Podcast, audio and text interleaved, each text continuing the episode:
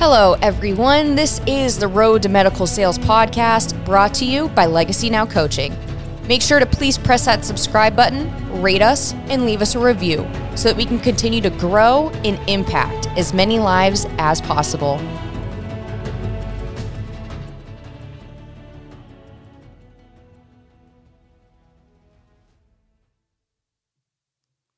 Today, I have the pleasure of talking with Tonia Sackett.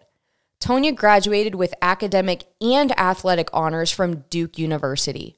As a member of the Division 1 Duke women's rowing team, she led the varsity boat from the stroke position and was twice named to the All ACC rowing team. She has been an alumni volunteer for Duke since the day she graduated, doing a range of activities from community projects to conducting interviews. Two years ago, she was nominated to lead the effort to engage alumni in the state of Arizona. Since then, as chair of Duke Arizona, she has grown alumni engagement by 400%. Before landing her medical sales position, she worked for a healthcare consulting company that trains physicians to optimize clinical documentation. In this role, she aided in growing the client portfolio by 150%. Additionally, if you happen to have a NordicTrack rowing machine at home, you may recognize Tonia as one of your instructors. Tonia just broke into the medical sales industry without traditional B2B sales experience and landed a position with one of the top five medical sales companies in the world, specializing in spine and biologics.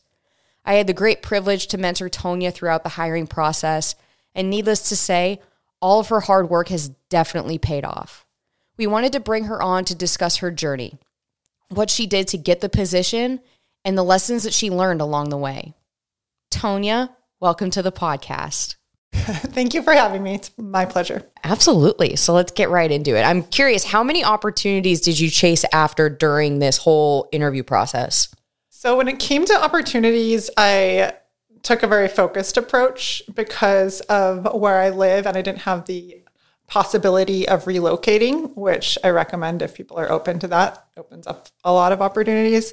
I focus on not only location, but also specialty, like what I was really excited about as far as the industry goes. So, because of that, I only applied to about 50 positions uh, and I interviewed for only a handful.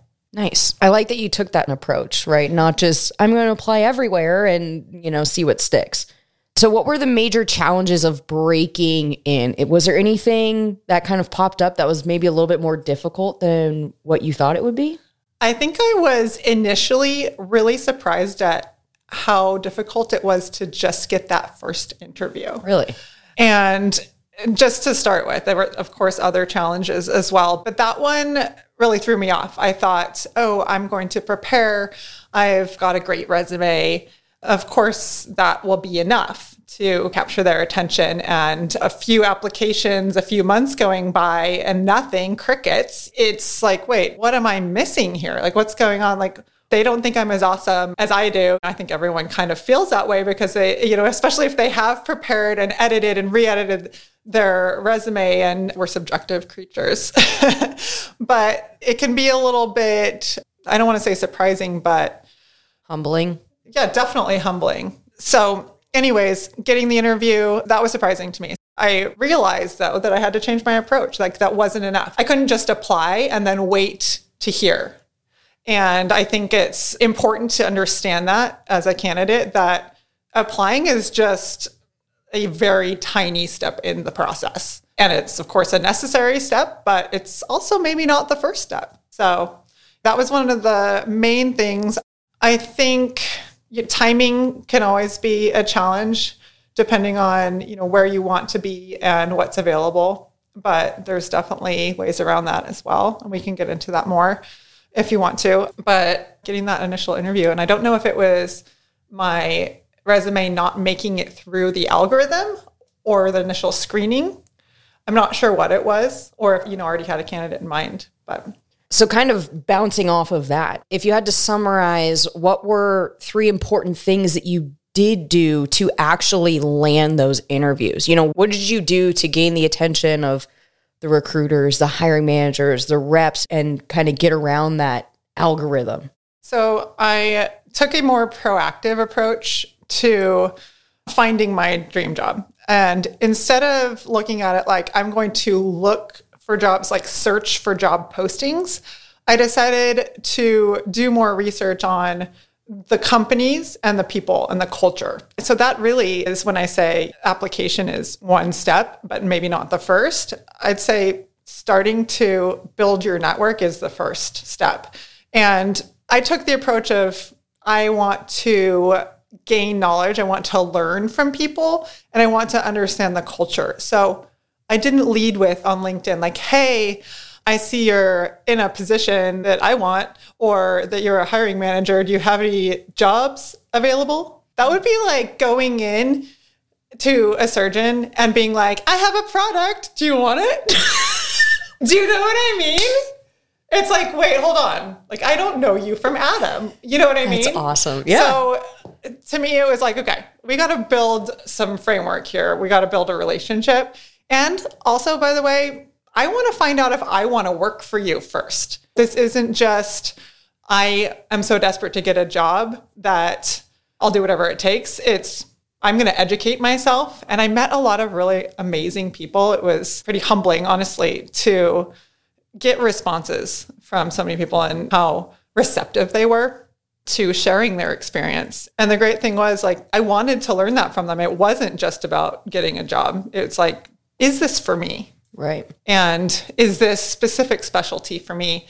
And does the mission of this company resonate with me? There's a lot of different variables and not just the mission, but how is that mission actually put into practice? I mean, you can Google things and read things. I mean, all these companies sound amazing and the best company to work for when you're just looking online. But the fact that you grew your network and took the time and really wanted to understand what do you like, what don't you like, that has really, I mean, gotten you to where you are now, which is just a perfect fit for you. I'm really excited about where I've landed.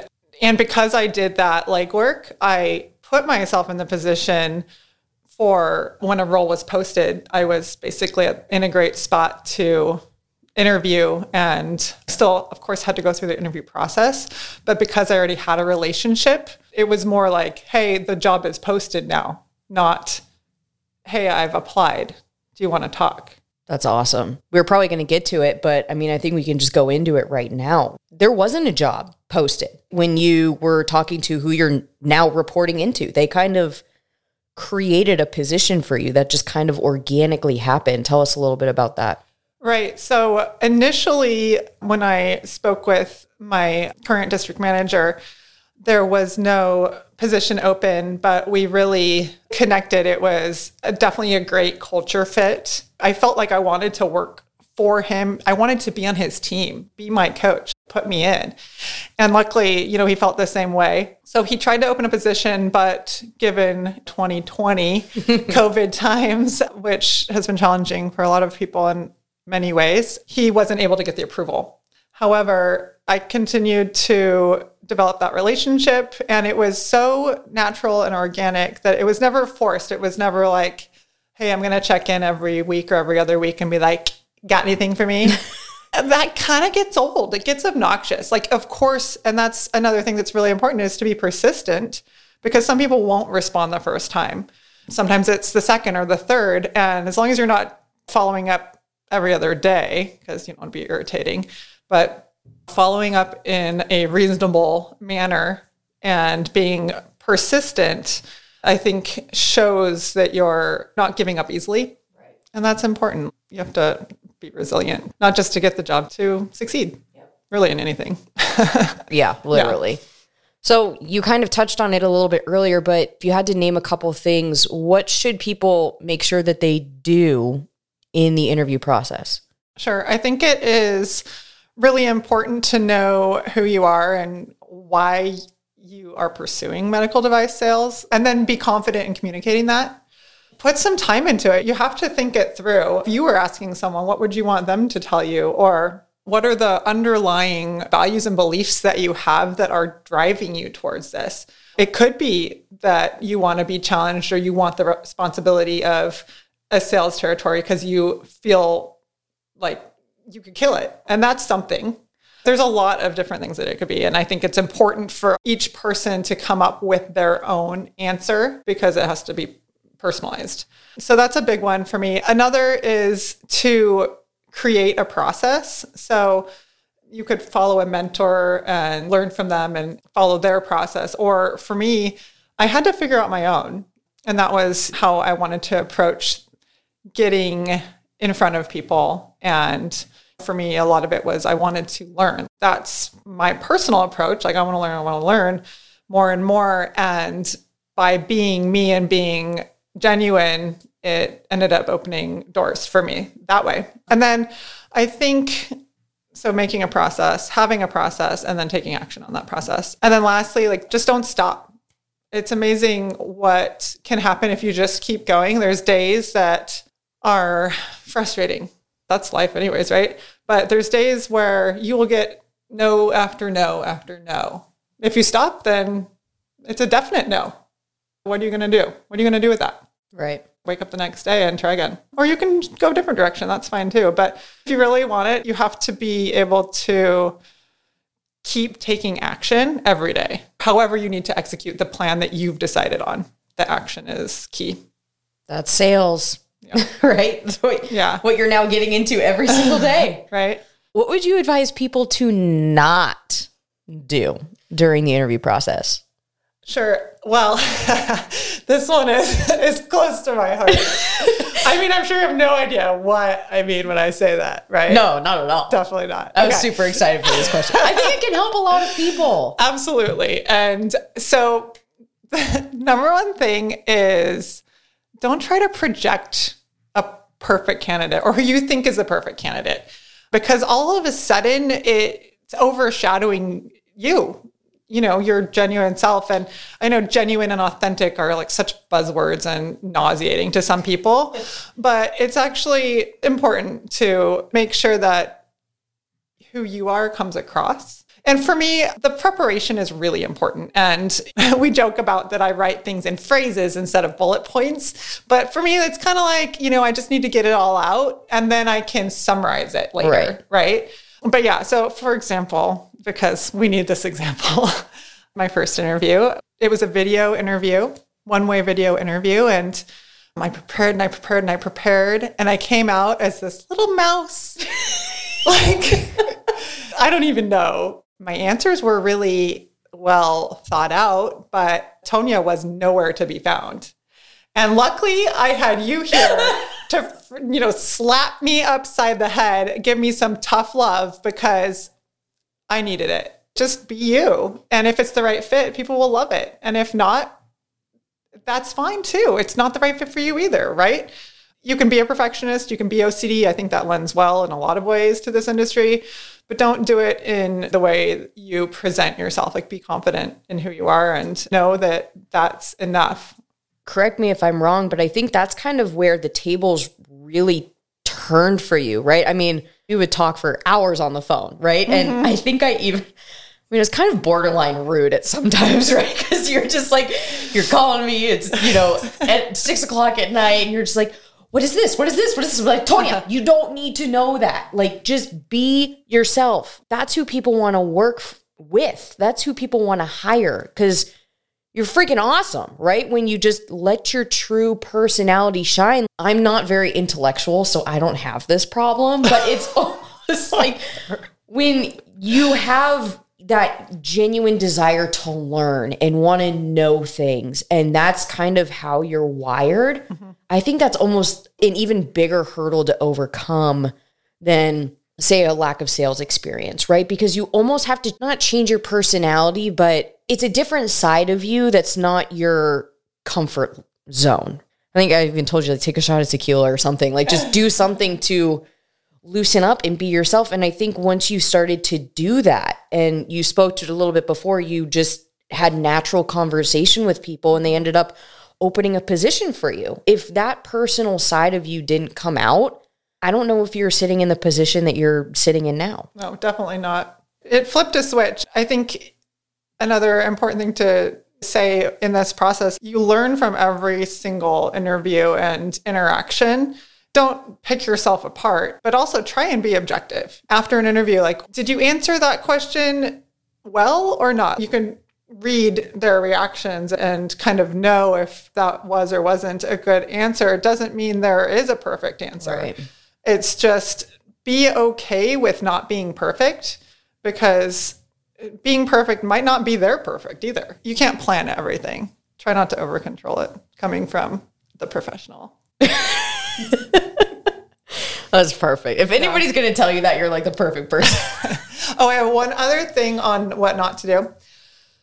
I recommend not asking any controversial questions. For example, especially of like the hiring manager. Don't ask like what's the schedule and the travel like because that might be a red flag to them that you're not up for that.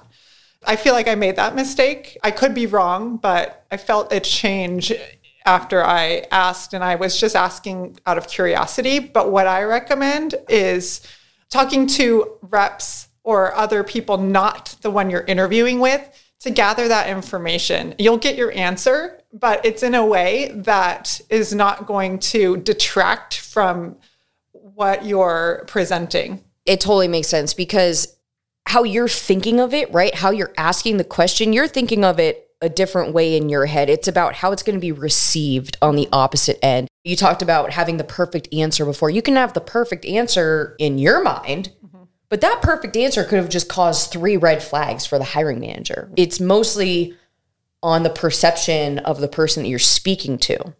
Right. Yeah. So being aware of your audience. Yeah. Exactly. So, what do you think that you did personally that won you the job over the other candidates when the candidates started to roll in? I think I really came off with excitement as far as why I wanted to be in the industry. For me, I had through my you know studies of medical device sales, I had narrowed down what I was interested in, and a big part of that was emerging technology, robotics, biologics. So when I spoke of those things, it came across as like I really want to be a part of that. I want to be a part of the future, and this is why. And to follow that up, know why Right. you know so when they ask a question okay well what about what do you see as the next big thing you know think that through it's one thing to have that first answer and believe in it and be passionate about it and have that excitement but it's another thing to be able to have an intelligent conversation which moves on to my next point which is to educate yourself. There's a lot of ways of doing that. So i knew nothing about the specialty that i'm going into before i started interviewing and reaching out to people in that specialty. So I took it upon myself to learn about the anatomy of that part of the body, pathologies, products, different techniques, surgical approaches. Make sure you know enough about specialty. Make sure you know why you want to be doing medical device sales. And you don't have to know everything. It's really more, I wanted to know enough that I could have an intelligent conversation so that when I say, this is what I'm interested in, I can say why. So when they ask a follow up question, I'm ready for that and it's engaging. I mean, you're going to be typically asked the question, What do you know about our company? And what do you know about what we do? Or what do you know about our products? That's not to say, Oh my gosh, I need to be able to describe the surgical procedure and all the steps. Nobody cares. Just a high level understanding what we do, maybe what differentiates us from a competitor, but nobody expects you to go in there with clinical knowledge like a little wizard that can just go into the OR and start covering cases right away. But you also don't want to sound dumb, right? You want to know, like you said, you want to have an intellectual conversation. It'll help you ask better questions in the interview. Because the first thing you're going to do is they're going to ship you off to training and you're going to learn everything how they want you to learn it before you're stuck in an OR expected to know everything. I get what you're saying, right? It just enhances that interview process. Truly, I think it's more to your benefit than theirs. Right. Yeah, I agree. Completely agree. And given that I led with this is what I'm excited about, it's like be able to follow up, be able to say why. And it shows that you're genuinely, I'm not just another candidate that's giving you lip service on how much I love. I heard robotics were cool. Yeah, it's the future. it's where it's going. Okay, Yeah. well, why do you like it so much? Yeah, like right? name name one, yeah. right? Back in the interview experience for those of us that don't have the sales experience and we're heading into these sales interviews, right? We know that the question is going to come up. I'm curious, how did you overcome the lack of sales experience question? And did you do anything kind of strategically to combat? Actually, I was surprised that given I applied for about 50 positions and I interviewed for only a handful of them. And I got to the point where I had created these relationships before I got to super, you know, far down the interview process. So I actually didn't get a lot of pushback. That's awesome. and what, so- what a great strategy. right and it wasn't i do on my resume and you know when i'm communicating i do speak of my experience which a lot of it has sales in it but it's not that typical b2b sales that feeds into device sales however i do have metrics of success in my past positions so i just take the opportunity to highlight that That's awesome.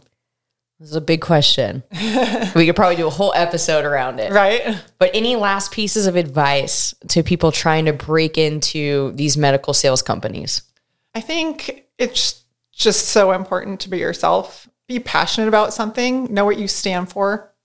And if you have that piece, you feel confident in that, you're more able to find the right fit for you. And they're able to find if you're the right fit for them. And instead of just kind of throwing yourself out there and trying to get a bite, right? Remember that you're also interviewing the other side. And it takes a certain amount of comfort in what you're putting out there to feel like you can be in that position, but it also helps you not come across as desperate. And I think that's really important. So it ups your confidence level and it also makes sure you're getting the right fit. And I said this before, but the last thing is just don't stop, keep moving forward. I love it. Well, thank you so much for coming on. Maybe we'll bring you back here to check in over the course of your first year. That'd be great. I'm going to take off, as we will after every episode, with a very sincere thank you for tuning in and a few words to carry with you and keep in the back of your mind. The impediment to action advances action. What stands in the way becomes the way.